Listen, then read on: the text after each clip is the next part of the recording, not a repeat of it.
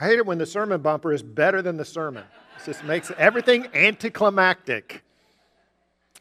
But uh, fugu, I don't know if you ever heard of fugu before. F U G U is a Japanese dish, and it's, it's made from a certain kind of fish. What fish would that be? The blowfish. Now, the, the problem is it's extremely toxic. A blowfish is toxic. And so it has to be prepared in a certain way. Anybody here ever had fugu before? No? You can't just make it by watching a YouTube video, Bill. You have to be trained, and in Japan, you have to be a chef who's licensed from the government to prepare this fish because it is potentially that bad. But supposedly, it's a great delicacy. Well, today, we're not going to be talking about a man who prepares a fish. We're going to talk about a fish that prepares a man. And we're in the sermon series on Jonah. Last week, we're in Jonah chapter 1. The overarching theme of the book is missions. And so last week in chapter 1, we talked about Jonah's call to mission and our call to mission as well. He heard that call from the Word of God, from concerned people, and from his circumstances. But even though Jonah was called to missions, he resisted that call. He was, he was called to go east overland to Nineveh, and instead he went west overseas over the Mediterranean Sea toward Tarshish, the exact opposite direction. Uh, God didn't care for that, so he brought a storm, and to settle the storm, Jonah was thrown overboard by the sailors, and as he was sinking, he was swallowed up by the great fish. So that brings us to where we are today.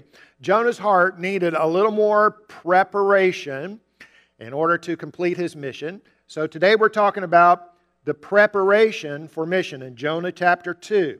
And we want to see this in three ways this morning. First of all, God prepared Jonah for mission through prayer. Through prayer. Now, the last verse of chapter 1, Jonah 1:17, the Lord provided a huge fish to swallow Jonah, and Jonah was in the belly of the fish three days and three nights. Then the first verse of chapter 2, 2 1, from inside the fish, Jonah prayed to the Lord his God. All of chapter 2 is the prayer of Jonah.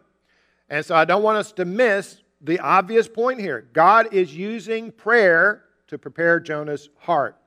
Inside the fish, he prayed. Of course, he did. If that was you, if that was me, and we're inside the fish, what else is there to do? Maybe tickle the epiglottis, but other than that, we are going to pray. Now, up until this point, there had been prayer going on. In chapter 1, there was a lot of praying going on. That's the good news. The bad news was none of it was coming from Jonah. Let me give you a sampling. Jonah 1 5, fearing for their lives, the desperate sailors shouted to their gods for help. So the, the sailors are praying.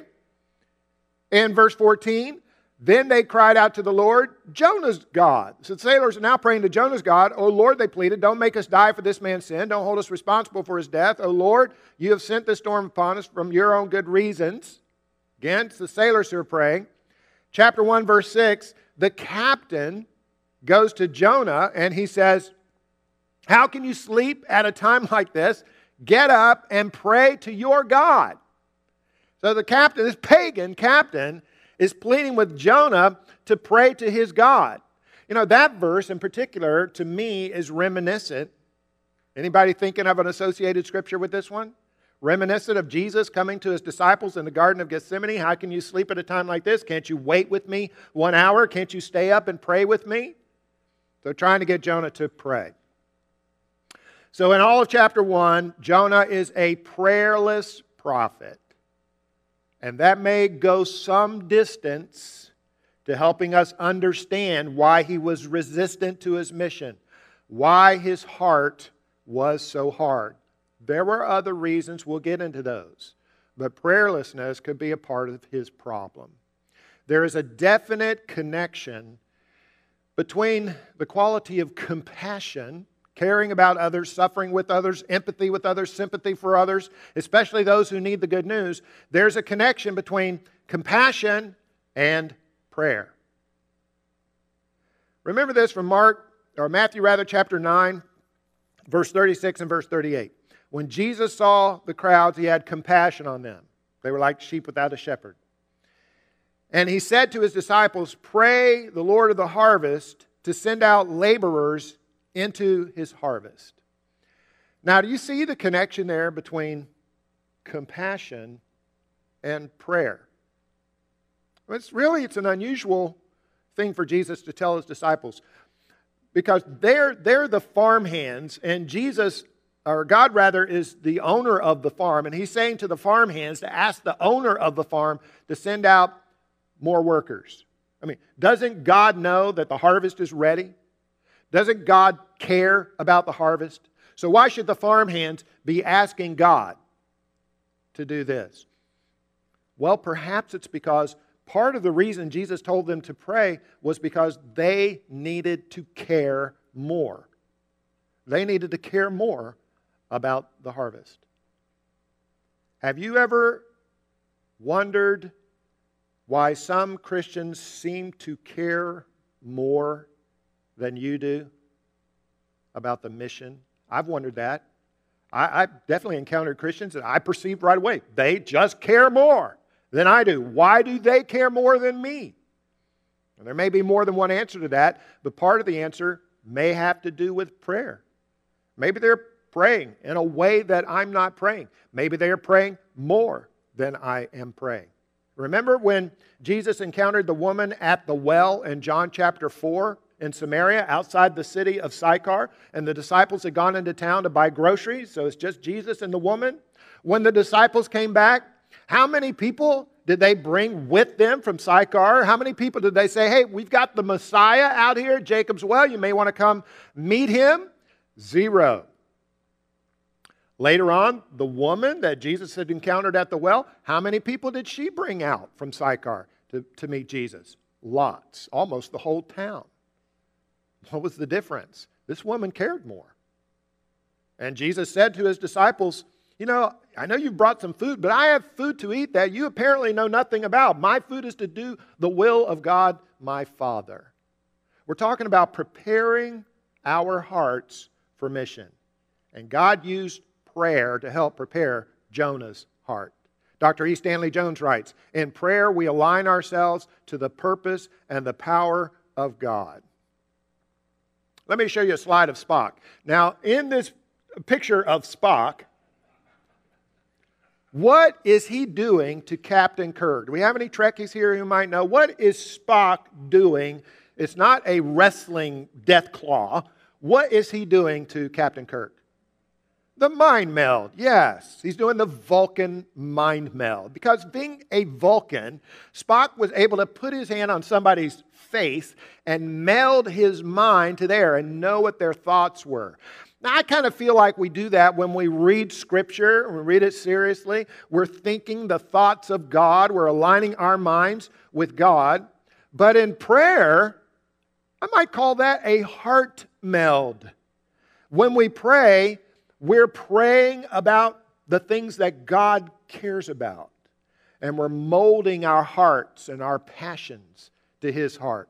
We've got to admit, we've got to be honest that this compassion thing doesn't come easily to us. It doesn't come naturally to us. It's part of the grace of God to soften our hearts, cause us to love the things that He loves, hate the things that He hates. Right? That's a function of prayer. J.C. Ryle, let me read you two or three quotes here about prayer. J.C. Ryle, we're all selfish by nature, and our selfishness is apt to stick to us even after conversion. There's a tendency in us to think only of our own needs, conflicts, and progress while forgetting others. When we intercede, we forget our personal needs and focus all of our faith and prayer attention on others. Edward Bauman writes When we pray for others, we do not stand with outstretched hands hoping to receive something for ourselves. We stand at God's side, working together with Him in the task of redeeming others. Finally, Paul Billheimer writes Spiritually speaking, prayer is the divine equalizer. Some preach, others teach, a few sing in public, but all can pray. And through faithful intercession, we may accomplish as much and reap as full a reward as though we had been on the mission field in person. I pray every day. I assume most of you pray every day as well, but I don't always remember our missions and our missionaries in prayer. We have missionary brochures scattered everywhere now. They list the 14 missions that we support here financially in the church. Grab one of those brochures. That's what I'm going to do. Take it, let's take it into our prayer closets with us and make sure we're remembering our missionaries in our prayer time. By the way, we're starting something this week. On Tuesday, we're going to open up this building, the worship center here, to prayer from 9 a.m. to 1 p.m. May not fit everyone's schedule, but if you're able, come on in and pray. We're going to have 12 prayer stations set up around the worship center. So it'll be a self guided sort of prayer walk. And in each station, something different will be focused upon. Like we'll have a a station for praise and a, a, station for scripture praying and one for meditation and one for listening and one for intercession. And one of those stations will be just for our missions and our missionaries. So if you spend one minute at each station you'll pray for 12 minutes. Spend five minutes at each station you'll pray for an hour. But the building will be open security in place and i'll be here at 9 a.m to pray with anyone who wants to come in and pray. All right so, but what we're saying here, we're just looking at the ways that God had to kind of soften up Jonah, prepare his heart for mission. First way is through prayer. A second way, God prepared him through preservation. Through preservation. Verses 5 and 6. This is part of Jonah's prayer. I sank beneath the waves, the waters closed over me, seaweed wrapped itself around my head. I sank down to the very roots of the mountains. I was imprisoned in the earth, whose gates locked shut forever. But you, O Lord, my God, snatched me from the jaws of death. So a lot of people want to save the whales. This is a whale that wanted to save the human, and he did. God preserved Jonah's life through the whale, I think. I think. The, the, I'm going to call it a whale, great fish, just some sea creature of some kind.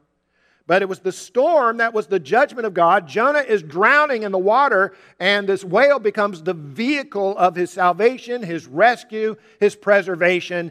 This made a change in Jonah's heart. A few years ago, Harrison Okene, he was a sailor on a tugboat off the Nigerian coast in the Atlantic Ocean.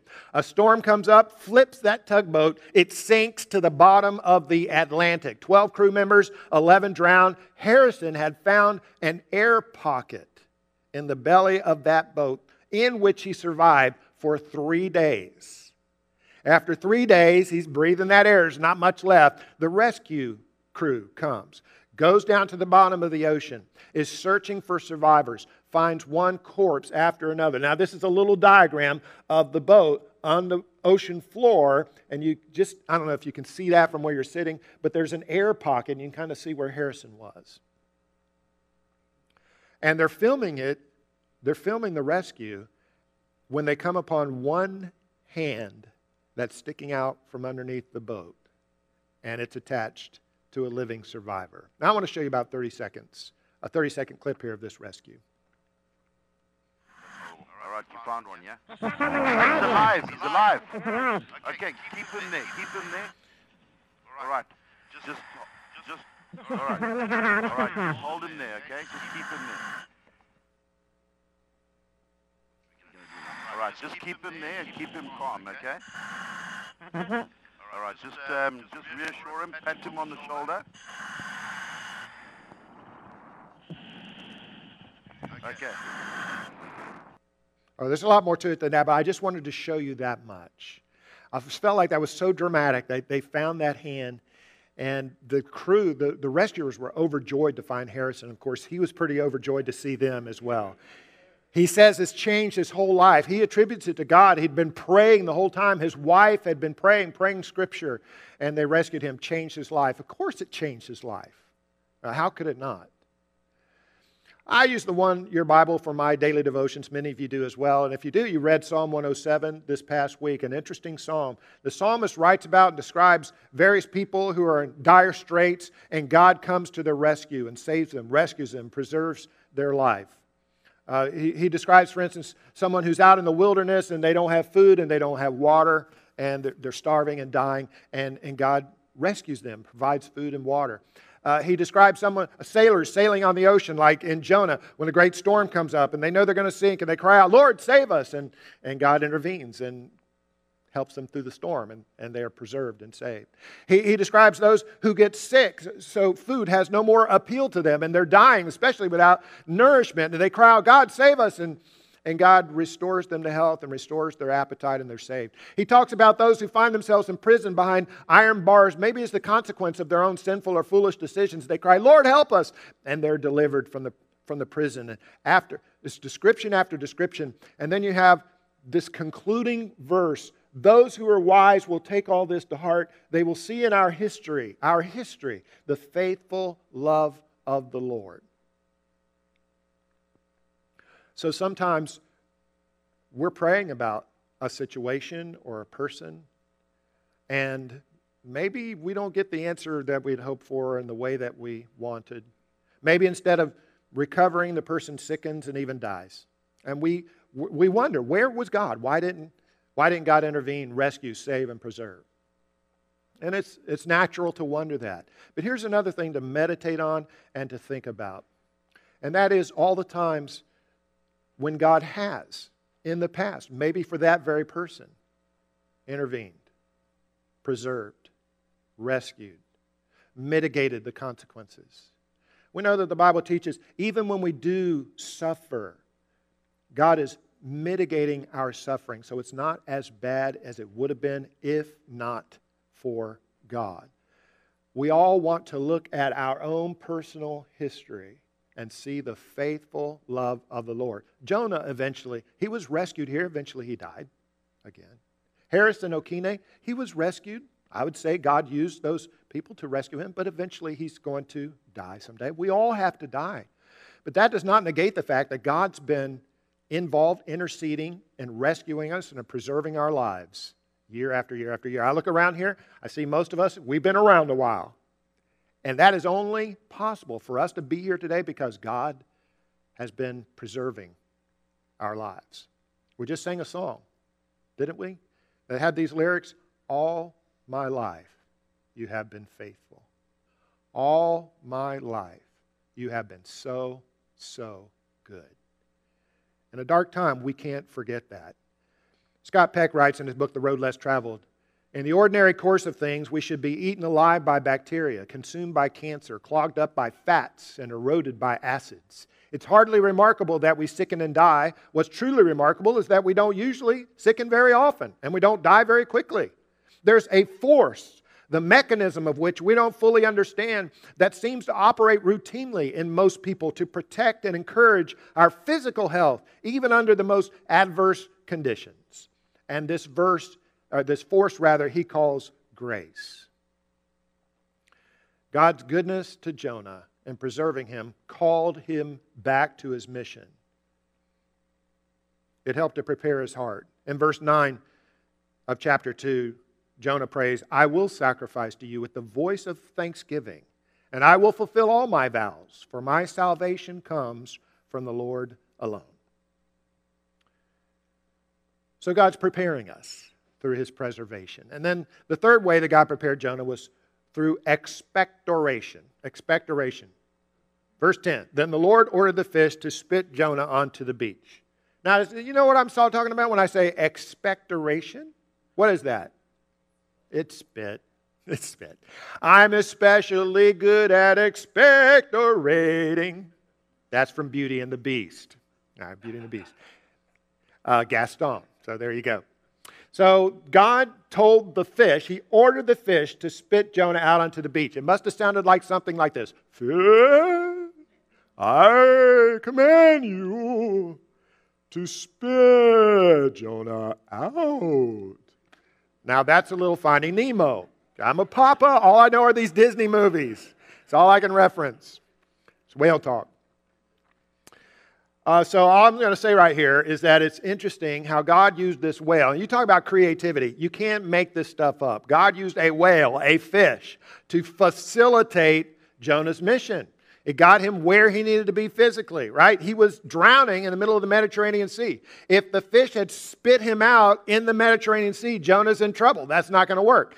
The fish transports him back to dry land, presumably Joppa, the port from which he started out, and spits him on dry land, gets him where he needs to be physically, also gets him where he needs to be mentally, psychologically, and spiritually. It's inside the belly of the beast the belly of the whale, where Jonah's arrogance and pride are stripped away, where his independence is stripped away, his rebellion against God. It's there where he is humbled by God, sticks his hand outside like Harrison, so to speak, and reaches up to God, and God reaches down and grasps that hand. God used that fish to facilitate Jonah's mission.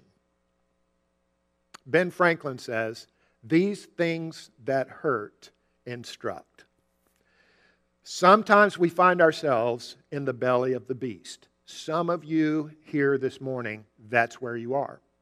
In a place of discomfort, of pain, a place of confusion.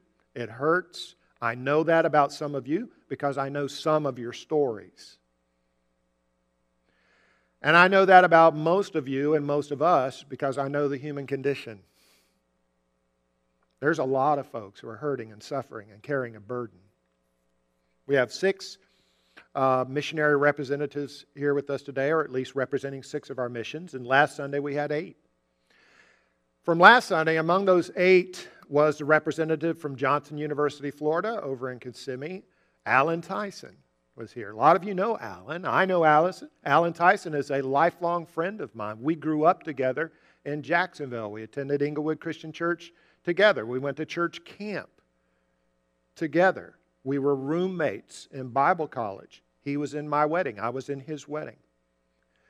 Just a few years ago, Alan's wife of 30 something years passed away from cancer, and, and, relatively young, not even 60 years old.